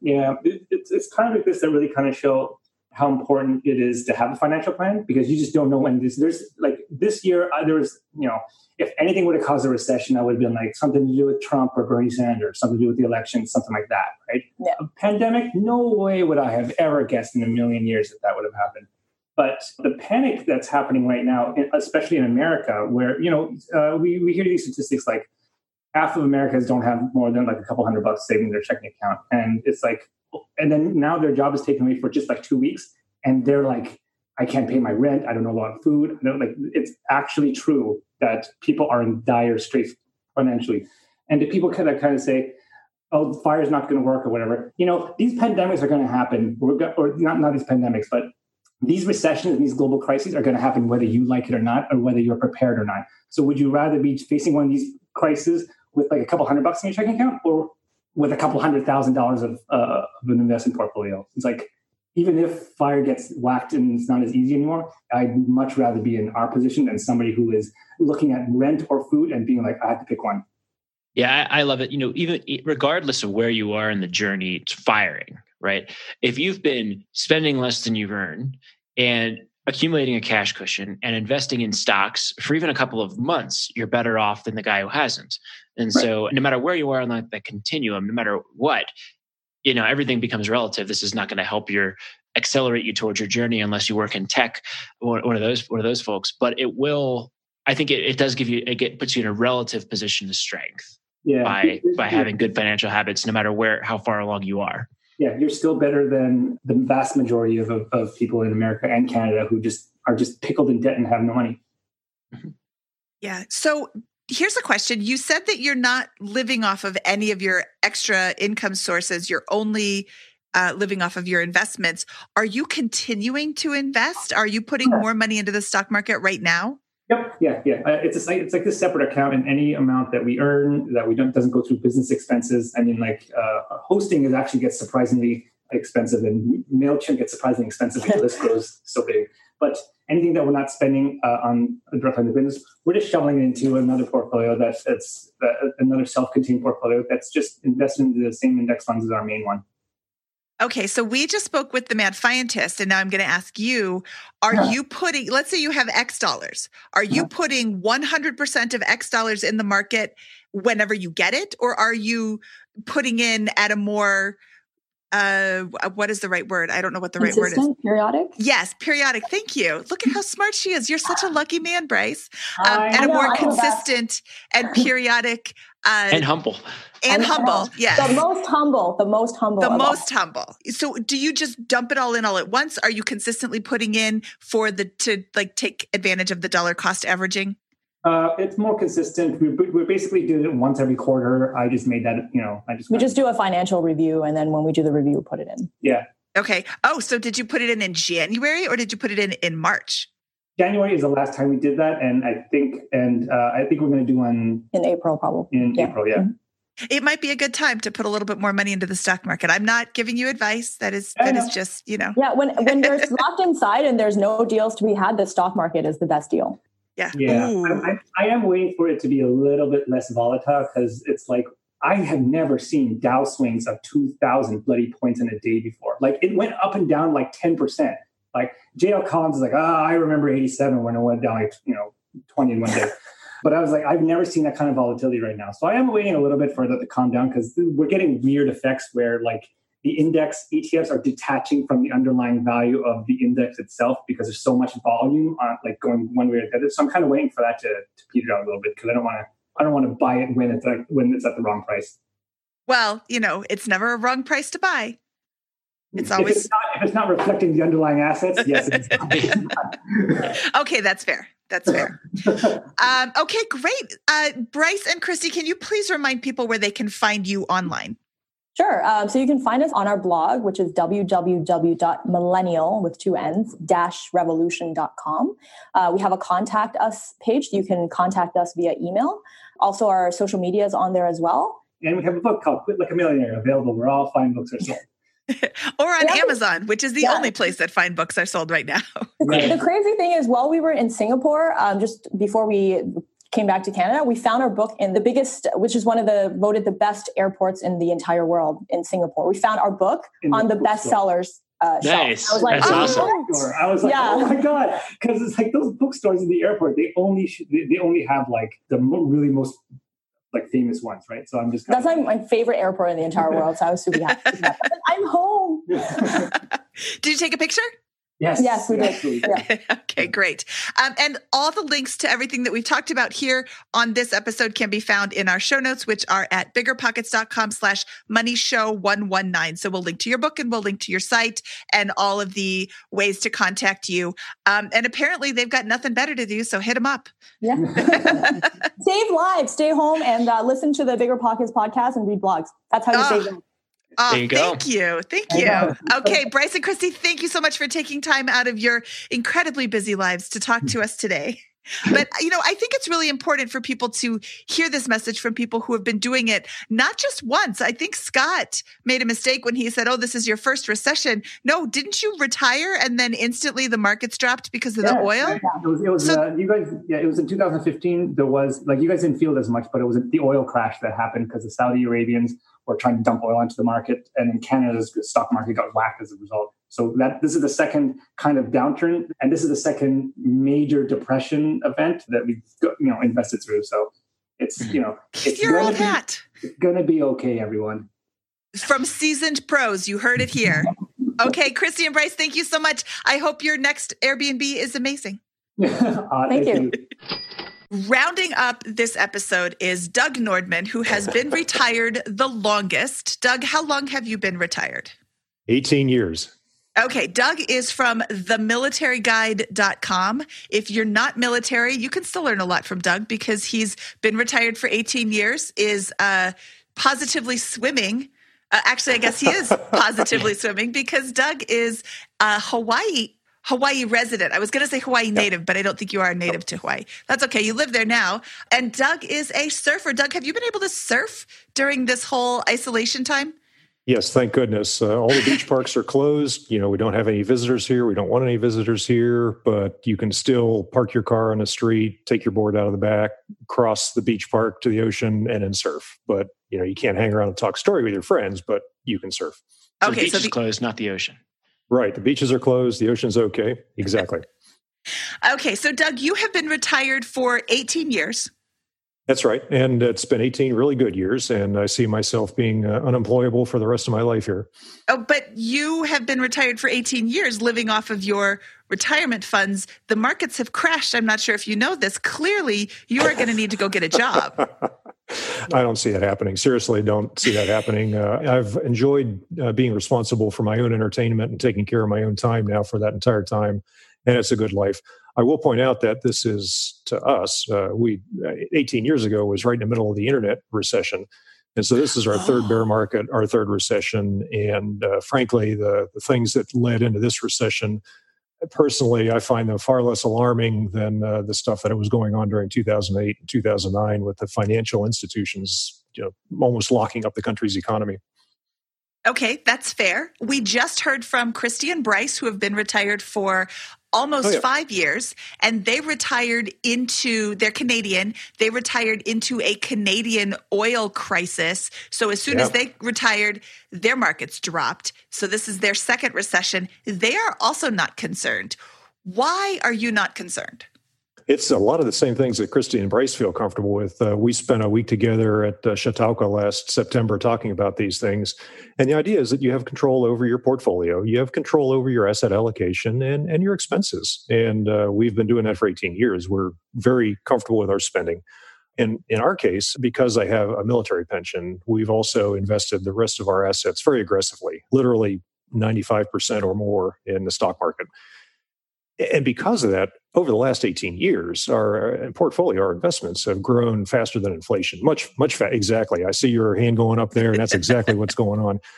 What that means is when you get past the first decade of financial independence and you're at the end of that period where you're vulnerable to the sequence of returns risks and you're vulnerable to recessions at the beginning of your financial independence, your actual portfolio withdrawal rate started out at 4%, but it's probably dropped to 3, 3.5% just because your portfolio has grown so much faster than you're spending. It's exactly what's happened with us. The researchers are still trying to put the numbers on it, but everybody has heard these anecdotes and they start seeing that in the stories with financial advisors. We're, we're living proof of that. We have a portfolio that's sustainable for the rest of our lives. Uh, I don't want to say it's immune to bear markets, but it's certainly uh, highly resistant. And uh, we'll come out of this pretty much the way we started with more money than we need. Yeah, a lot of um, people, I was going to say smart people, uh, I use people, uh, are, are, are, are, claiming, hey, this is the whole point. This is sequence of return risk. This is why the 4% rule yep. in early retirement doesn't work. What, what's your thoughts on that? Well, uh, they are absolutely correct that the failures in the 4% safe withdrawal rate math, the simulations, the failures were usually when there was a bear market right at the beginning of that period and because of that, the portfolio is you know blundered on for 20 or 25 years instead of for 30 years. One example of that uh, that's been around for a long time now is the uh, Y2K retiree who retired right at the end of 1999 and went through all these recessions. That portfolio probably will not make it till 2030 if he continues spending like a 4% safe withdrawal rate robot. And that's the whole key is that the simulation has a number of assumptions in it, number of modeling uh, conveniences that don't resemble real life. And one of them is that uh, I, am not blindly raising my uh, spending every year for inflation. I, I, I, live my life, I optimize the things I enjoy doing, and our, our spending has actually lagged inflation. There's also a phenomenon called the retirement spending smile. Uh, the theory is you start off your retirement. You've, yeah, Mindy's smiling already. you've got your spending at a certain level, and then as you go through your life, as you uh, enjoy yourself, your spending actually drops because you're optimizing things. Later on in life, uh, you're not doing much of anything. You started out as a go-go retiree, and then in your 70s, your 80s, you're slow go, maybe even no go. And then there's a, a spike uh, for end of life care at the end of your life expectancy. But again, that's not modeled in a 4% safe withdrawal rate. That's a, an example of variable spending. And there are many other techniques and, and rules that one can use for variable spending in a recession. So, all of these things that make the 4% safe withdrawal rate have failure rates in it, well, we're, we're human beings and we can work around that. And we are able to do that with variable spending. I, I got no worries. So, it seems to me like you, I mean, you just said, I have no worries. How yeah. prepared did you feel before the beginning of March when this kind of all exploded in the United States and how versus how prepared you feel now? Kind of sounds I, like you're the same. Pretty much the same. Uh, and it wasn't that we expected uh, in December or January, oh my gosh, a fish market in Wuhan had some people get sick. Here comes the bear market. No. And the other thing is that people have been talking for many years during the bull market about keeping some dry powder for that next bear market and start investing in that recession and catch the bottom and really make out. And and we're not like that either. We're just keeping our money in the in our asset allocation and enjoying life. And it seemed like the market was certainly richly valued. But that happens on and off during the, the market cycle, and it didn't seem to have any uh, impending doom behind it uh, when the market's richly valued, I know that many times it just goes sideways for a number of months before it starts going up again. So there was no particular concern or worry, and we didn't certainly, you know, take any money off the table or uh, bulk up an emergency fund or do anything like that. We just uh, enjoyed living our lives, uh, and frankly, most of our efforts these days, financial efforts, are simplifying our portfolio, taking care of our legacy, and philanthropy. Uh, as an example of that, by the way, uh, while we were visiting uh, my daughter and my son in law uh, in California, well, they live in the same house where we are really visiting our baby daughter, granddaughter. Um, one of the things we did during the visit is we uh, put money into Arya's 529 account. She's 10 weeks old. She's had a 529 account for a month and uh, her parents were her parents were really happy to uh, be able to start a 529 account in this bear market they feel like they got the whole thing at a 25% off sale you know wow. that is a common theme that i'm hearing from what is our third episode after the the big coronavirus uh, mm-hmm spike in America. And that's kind of the same thing I'm hearing is stocks are on sale right now. I love a good sale. I'm frugal. Yep. Everybody that we've been talking to loves a good sale because then you're spend you're getting the same value for a lower price. So right now, exactly. stocks are on sale. If you have the means to buy, don't be selling. I, I will point out that uh, Marge and I, my spouse and I, have simplified our lives and our investments, and we're not buying or selling. We're just continuing on in our in our plans to spend on the things we normally spend on and the lives we normally lead.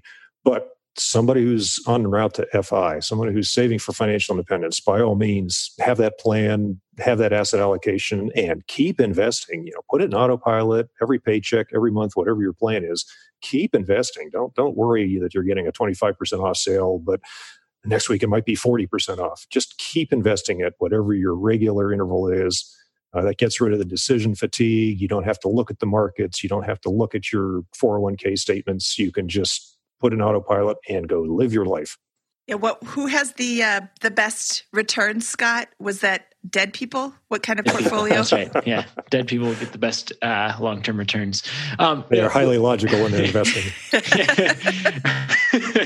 um, so let's uh, we're asking the same question for everyone, but you know, imagine that you are just starting out on your journey or you're you're a couple months or even a couple years in you're still working and accumulating and investing and your income or your investment and your investments have both been disrupted at this point. What's the advice for someone in that situation? Well if you're relatively certain you still have your job you know if you're still employed you probably have already built an emergency fund. You're probably already looking at an unemployment fund to get you through a few months if you do get laid off if you've got all that stuff already taken care of, and, and you should as soon as you can, then going through this recession, I'd just continue with your asset allocation. Yeah, get a plan on what your long term goals are, make your asset allocation. Now, a recession will help you recalibrate your asset allocation. It will tell you whether you really are comfortable with that 80% equities asset allocation. Maybe you want to dial it back to 70, but you'll have an asset allocation and keep following that plan and keep investing as regularly as you have been, as regularly as you should be for financial independence.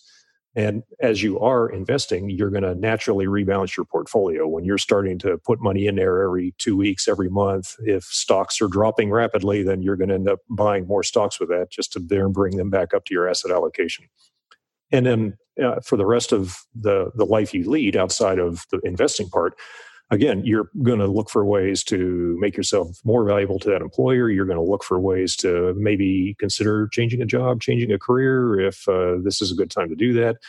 Uh, you might even be thinking about starting a side hustle, but these are all things that you would think about normally in the course of your annual life uh, and and your progress toward becoming uh, more valuable in your career, more skilled and experienced, and eventually financially independent. So great opportunity, right? You get the sale on stocks, you get to keep investing. Now, if you're unemployed, that is a problem. You're going to go into financial survival mode. You're going to uh, make sure that you have enough of an unemployment fund to get you through that period. But otherwise, uh, if that's the situation where you are still employed and you expect to be employed, then you're going to just keep on investing. We went through this at the exact point in our careers in 1987, where we'd been employed for five years. And that one day gigantic retraction in the market happened, almost 25% in one day. That means going down now. And we had some extra income from our paychecks uh, that we had been saving in certificates of deposit that we put into the stock market. And that's taking advantage of the sale and, and continuing to grow our wealth. And that made a, a big difference in the long run, being able to put that money in there for the long term. So I'd advise people to just keep doing it, have the plan, have the, have the asset allocation, and keep investing. Okay. The uh, October of 1987 crash has been mentioned by several people in this yep. episode so far.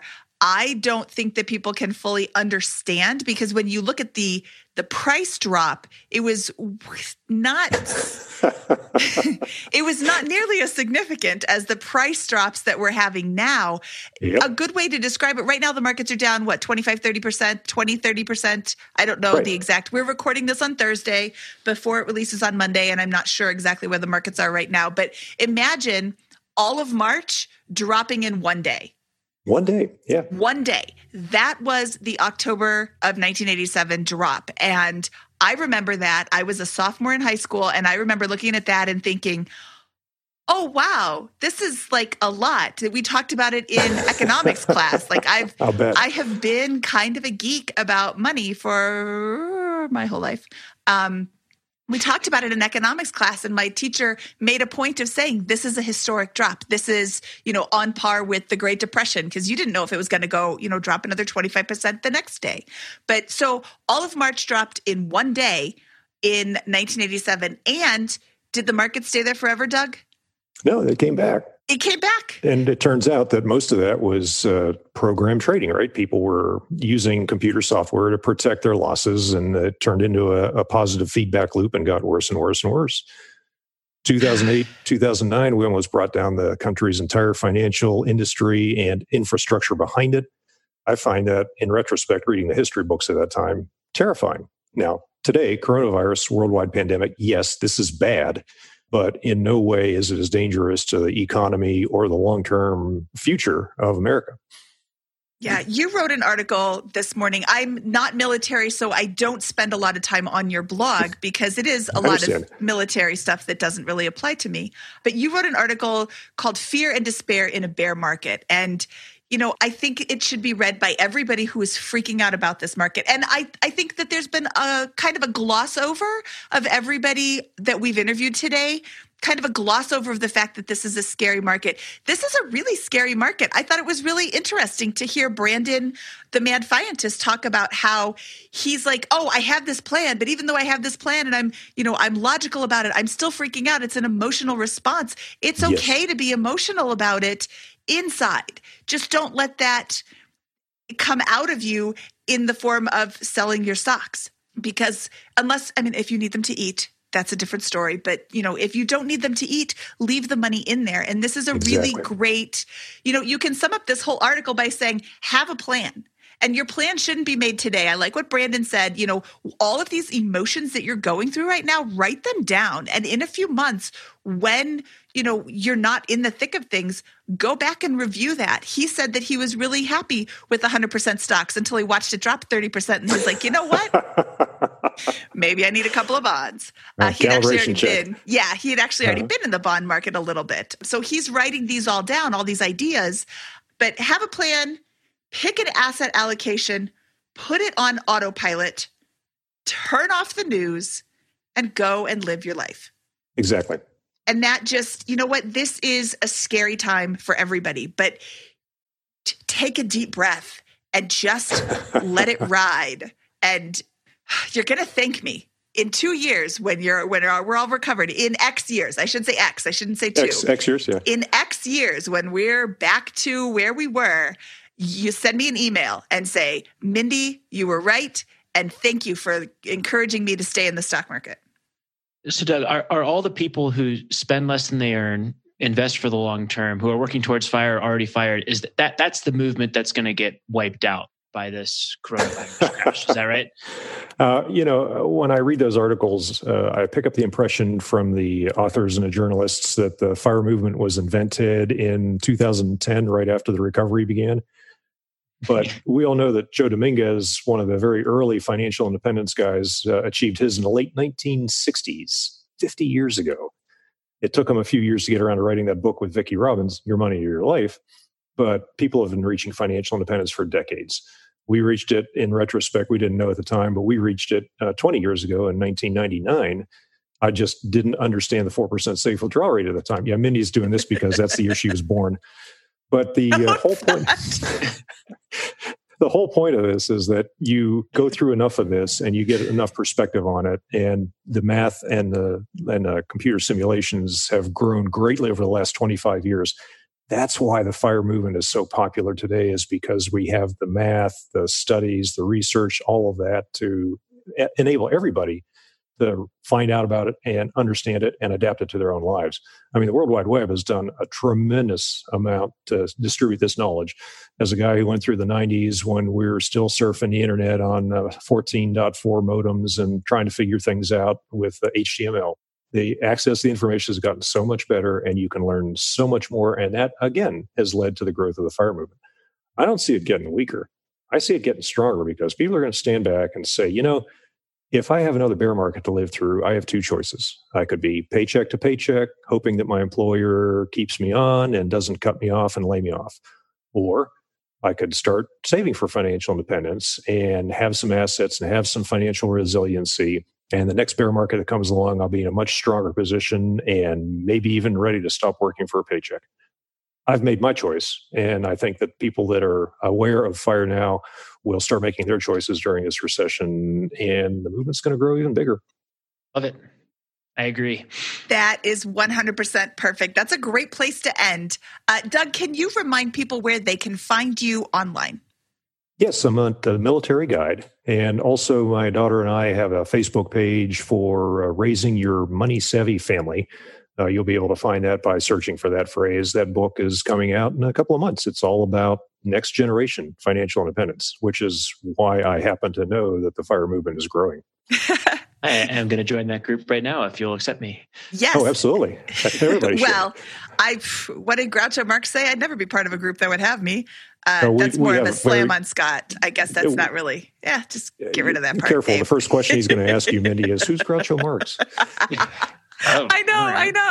I know. okay, um, so we will include links to your very good article on our show notes at uh, biggerpockets.com slash money show 119 um, we will also include a link to your facebook group and we will because i think that's really really a powerful group to be part of raising financially savvy kids you know it's tough Oh, yeah. raising financially savvy kids especially when they're kids my kids are 13 and 10 and you know we moved into this neighborhood a very long time ago and my daughter comes home she's like how come this kid has more toys than i do I'm Uh-huh. thinking to myself, well, because her parents never spend time with her and they're trying to buy her love. And, you know, that's a super judgy thing to say, but listeners of this show know that I'm super judgy. And, you know, it's just, it's hard to be in an environment where everybody else has everything else. And you're like, but you don't need seven American Girl dolls. You don't need 27 bikes. You don't need all these things. So you're not going to have them. And you still have love and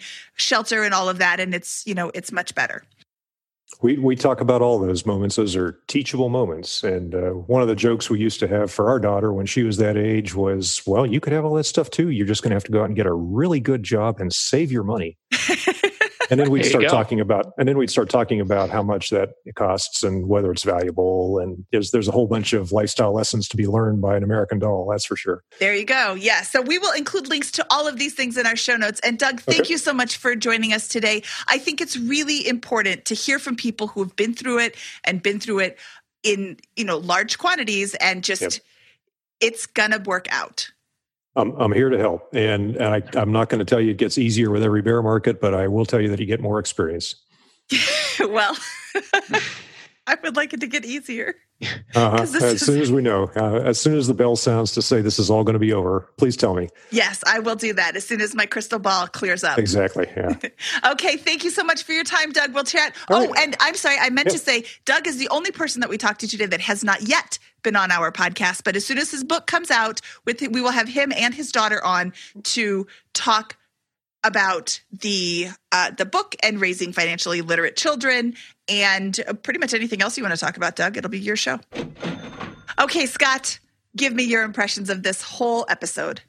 You know, with the exception of, of Andy saying, "Hey, I just wish I had retired sooner or left my job sooner." That was the only one where I was a little a little surprised. Everything else, I think, went you know is exactly how you'd expect these folks to handle uh, the situation, right? Because again, like we said in the intro, this financial independence is literally the act of planning to retire through good times and bad, right? If you're not planning on being able to withstand a recession with your portfolio, you're not financially independent. And that's just, I think, been been beaten into the community so thoroughly that all these folks who are longtime members of the community and longtime retirees, most of them, really just have that down and aren't worried about their financial position. Well, as I alluded to in the beginning of this episode, I was actually surprised by a couple of things that Andy said. Number one, what would you have done differently? I would have quit my job sooner. I was surprised by that, and I'm very pleasantly surprised by that. But when we asked him, hey, what are you going to do with this money? Or how is this going to shape your investing? Is like, I'm going to put more in the stock market.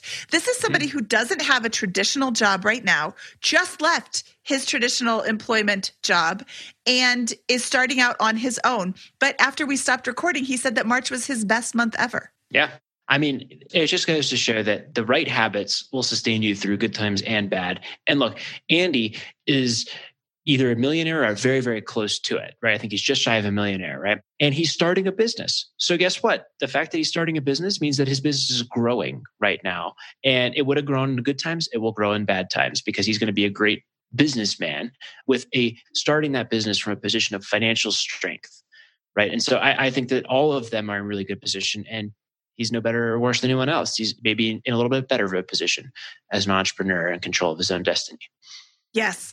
And, you know, the other really surprising insight was from the Mad Fientist. I know him personally. He's a friend of mine, and he's just Mr. Cool, calm, and collected. He's a computer programmer. He is, I don't want to say he's the stereotypical computer programmer, but he kind of is. He's not emotional. He's not passionate, like fly by the seat of your pants kind of gut reaction. And it was still really interesting to see him say, I freaked out. I second guessed myself. I wasn't sure and I missed a key place to put more money into the stock market. So, frankly, it's reassuring to know that he's, I mean, in the space, he's held in very high regard.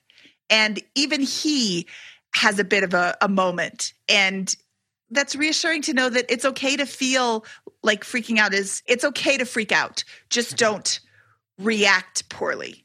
Yeah, I mean, if people as brilliant and seasoned and involved and people that are have, are the type of student of finance that Brandon the Mad Fientist are, if he's making mistakes, everyone's going to make mistakes. Everyone's going to have emotion.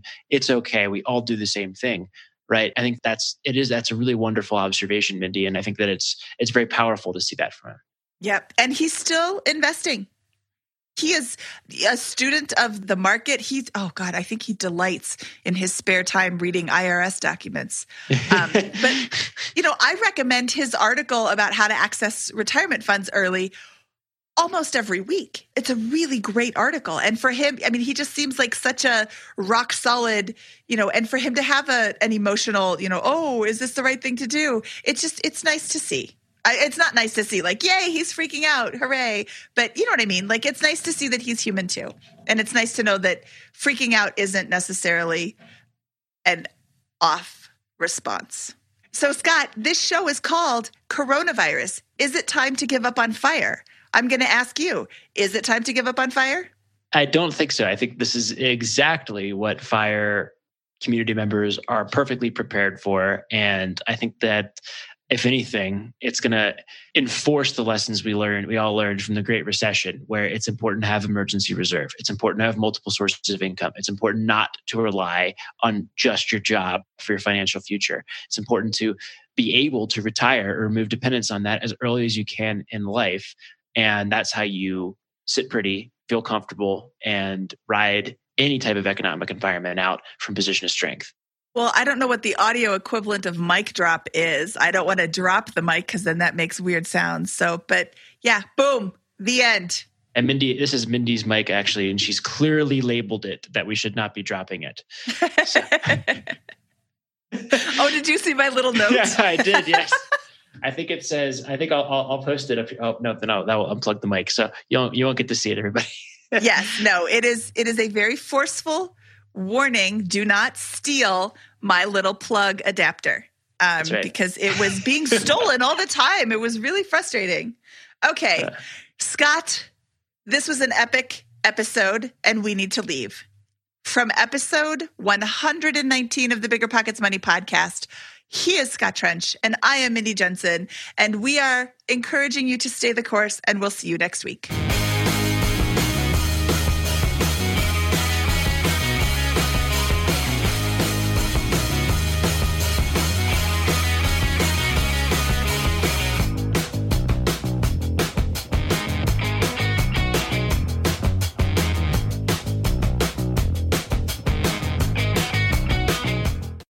Reason small multifamily investing is so popular in the Bigger Pockets community. With just a 3.5% down payment, you can own up to four different units. Think about it. If you house hack and live in one of the units, you still have three different groups of tenants helping to pay down your mortgage each month, four kitchens and bathrooms you can renovate to increase your property value, four different Airbnbs, medium term rentals, or other rental strategies you can try in one property, all in just one transaction. Of course, the question is, where do you find a small multifamily property that you can afford? Which market and which deal is best for you? Once you close, how do you manage it, optimize it, keep scaling, and living your life without being tied down by four leaky toilets or four fussy tenants? These are all great questions, all to be answered in the upcoming small multifamily bootcamp with Chris Lopez and Leka Devatha. So if you're serious about growing your portfolio with this highly efficient strategy, head to biggerpockets.com slash four today and join us in the small multifamily bootcamp. That's biggerpockets.com slash F O U R.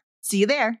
The content of this podcast is for informational purposes only. Past performance is not indicative of future results, and all host and participant opinions are their own. Investment in any asset, real estate included, involves risk. Use your best judgment and consult with qualified advisors before investing. Only risk capital you can afford to lose. Bigger Pockets LLC disclaims all liability for direct, indirect, consequential, or other damages arising from reliance upon information presented in this podcast.